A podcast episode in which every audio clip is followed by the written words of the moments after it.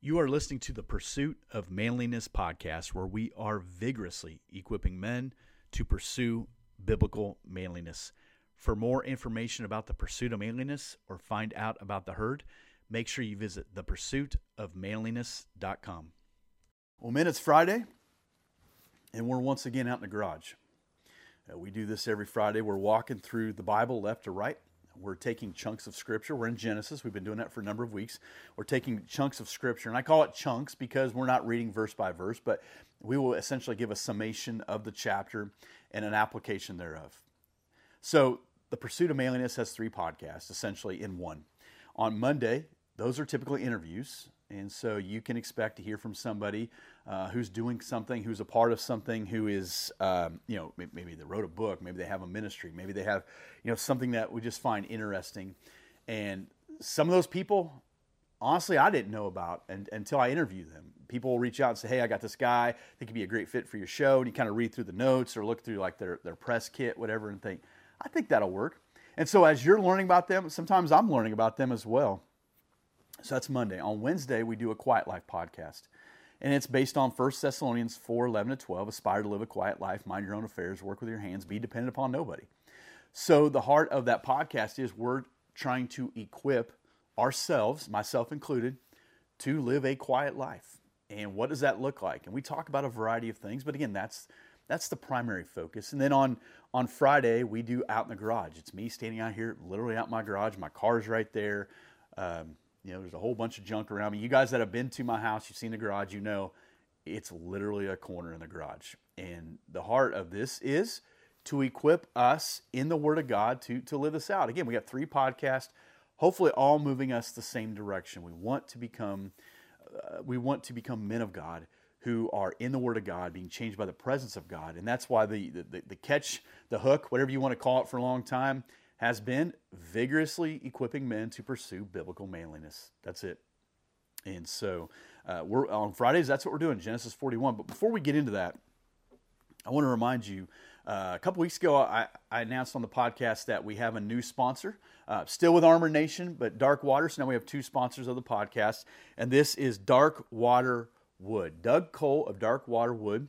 Uh, Doug Cole makes all kinds of things, but what he's offering to you guys is 20% off of your beard oil purchase if you use the code PURSUE, all capital letters, P U R S U E, when you check out. So 20% off your beard oil purchase. What you're going to find is Doug does a whole lot more than beard oil, but the beard oil is fantastic. As we were talking through, okay, what could this sponsorship look like? How does this how could this best suit the guys who listen to the show or engage with the content or who are it within the communities? One of the, the common narratives, not all, but one that's pretty common is we have a pretty high thread count when it comes to the bearded men uh, connected to this this podcast. So I, I, know not all you guys are bearded men. I get that, so I'm not trying to leave you out. I will say this: as we get into November, a lot of guys will start to do the no shave November, and you try to grow out a beard, or and it gets itchy. And I I've, I've been there. I get it. This will help. This will help with your skin. I, I promise. And this is a great scent. So this one in particular is vanilla tobacco. Vanilla tobacco. It smells fantastic. And, and if you're going to wear a beard oil, you don't want it to be greasy. You want it to work like it's supposed to. And again, it, it works for your skin more than your beard itself. And I want it to smell good. My wife loves it, so that's a huge plus. As a matter of fact, she loves all the scents uh, from Dark Water that I have here. My daughter's approved it as well. You don't need to worry about that. But it's really good stuff, and it, it's really worth uh, what Doug is doing. It's high quality. Um, and so I would also say we're getting close that time of year where you're going to have to consider uh, stocking stuffers and stuff like that. And maybe you got a guy who you'd say, man, that dude will never listen to your show. He'll never go to a church. He's not going to go to a men's ministry thing, but he does got some facial hair. This would be a way that you might just crack that door open just a little bit more, give him some some beard oil, save some money. Uh, again, this is vanilla. T- this one's vanilla tobacco. He's got several other scents. They're all good.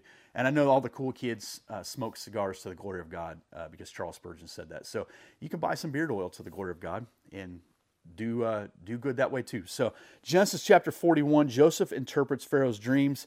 Joseph's been uh, sitting in prison, sitting in prison, waiting for his time. Now we talked last time about uh, the cupbearer and and and the the the, the baker coming to Joseph, and they both had dreams, and they were kind of a mess. And Joseph was like, Well, tell me your dreams. They told him the dreams. And Joseph was like, Here's what's going to happen Baker, you're out. Cupbearer, you're going to get your job back. And when you do, and please don't forget me. Like, please let them know, like, I'm not supposed to be here. Just get me out of here. He doesn't say, I want to live with you. He doesn't say, Can you find me a place to live? He just says, Get me out of here. I'm sure Joseph's intent is, if I get out of here, I'm running straight back home. I, am all I want to do is go home. And maybe you've been in situations like that. You've traveled for a long period of time. Maybe you were at college or in the military, and all you wanted to do was just get home. I'm sure that's that's how Joseph feels right now. The problem is the cupbearer has just forgot him for two years. Two years. I don't know how steadfast you are with things, but I question if I could, with a good heart and a good attitude, endure this situation for two whole years. There's no more promotion. Nobody's coming to get him. You're in a crummy location. You are utterly forgotten. He's literally forgotten. The only person that hasn't forgotten him uh, would be God. His dad thinks he's dead. The brothers think they got rid of him. The cupbearer, he's on doing his own deal. The baker's dead. Nobody's looking for this guy. Right? And so here he is. You know, Potiphar puts him in there. Potiphar's not concerned with him. He's a slave. He's like, that guy tried to try to go behind my back to get my wife. He ain't, he ain't concerned about him. So after two whole years, Pharaoh dreamed that he was standing by the Nile. I'm not going to get into these dreams. They're essentially the same thing twice. The dream is this there is a severe famine, and it really rocks Pharaoh. How do I know this really rocks Pharaoh? Well, number one, he calls for people to interpret the dream, which is not uncommon in Scripture.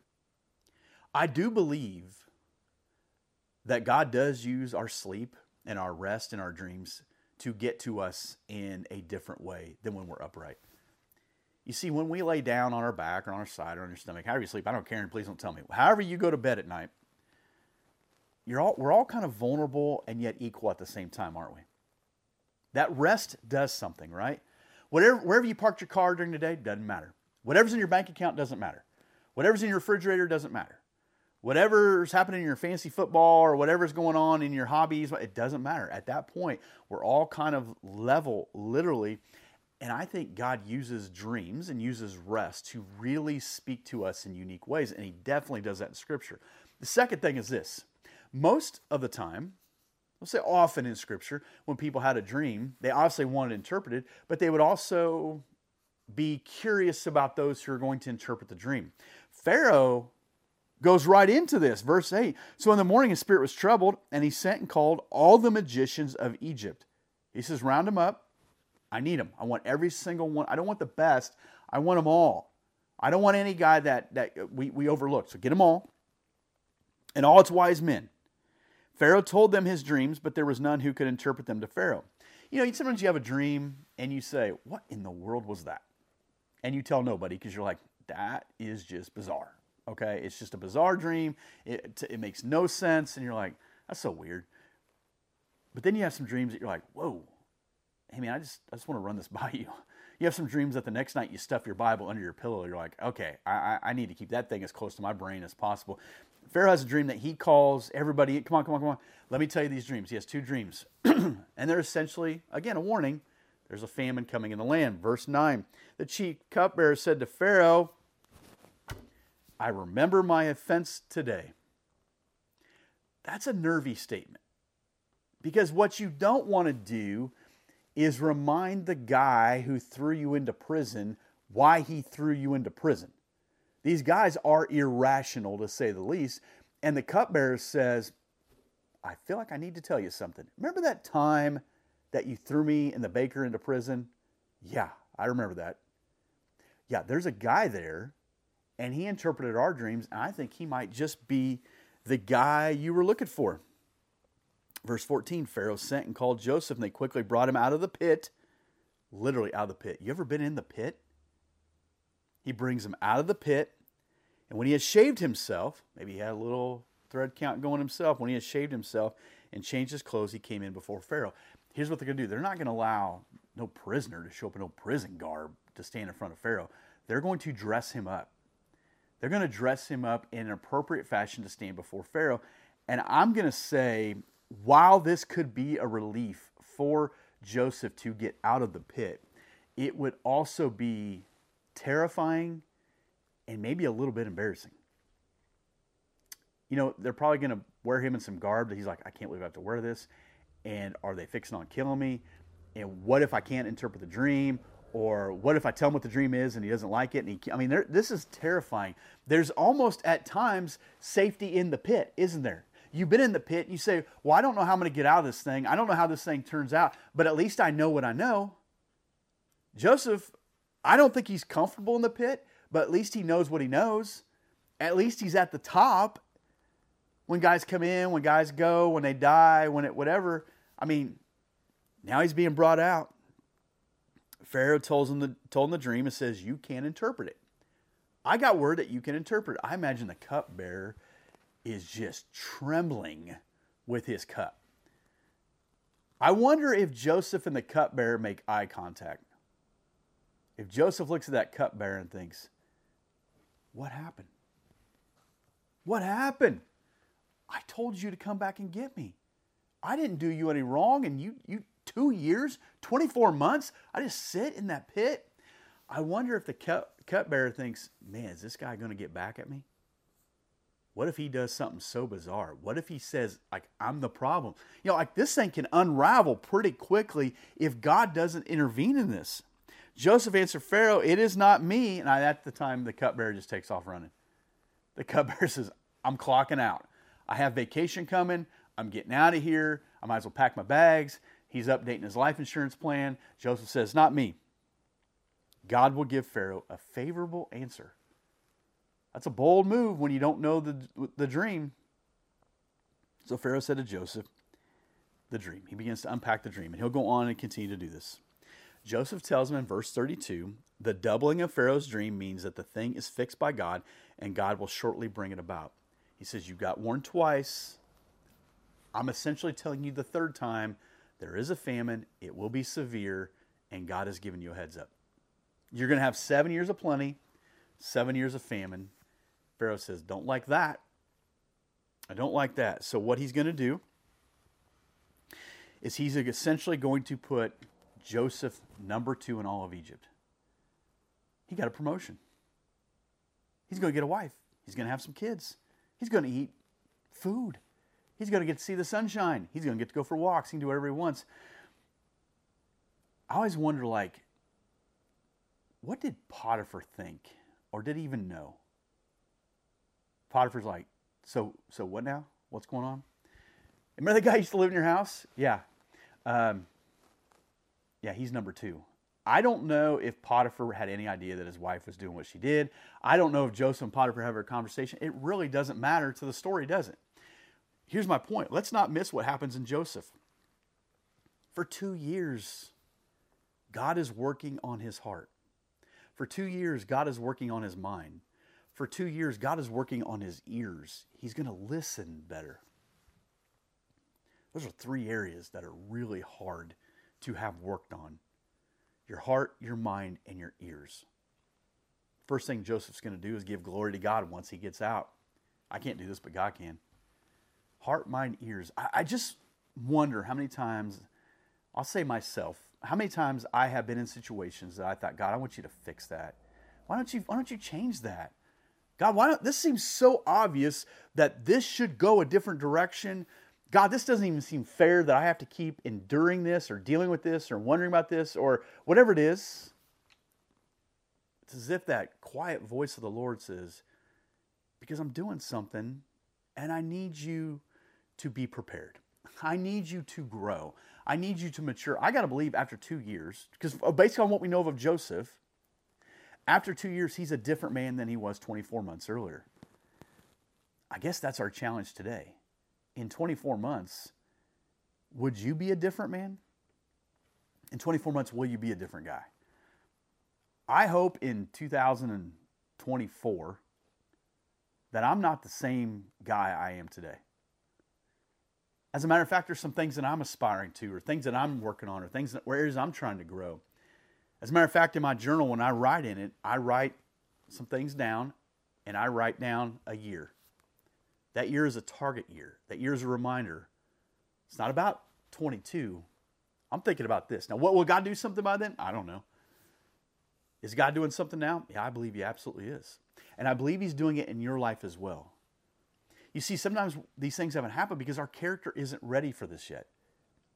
If Joseph, as soon as he gets kicked out of Potiphar's house, as soon as he gets put in this pit, as soon as he's got, if, if these things happen, I don't know if Joseph's ready to be number two in Egypt. I don't know if he's ready to lead. I mean, if you know the story, and a lot of you probably do, then you know that his brothers are going to come to town looking for food. That's a whole nother mess. I don't think Joseph's ready for that at this point. He will be by the time they show up to his doorstep. He'll be a different man, he'll be a different leader, and he'll understand God's grace and mercy in a much different way. And perhaps that's what God's trying to do with us. A verse that I I love, it was a number of years ago, I've shared this a couple times. I had just turned 40.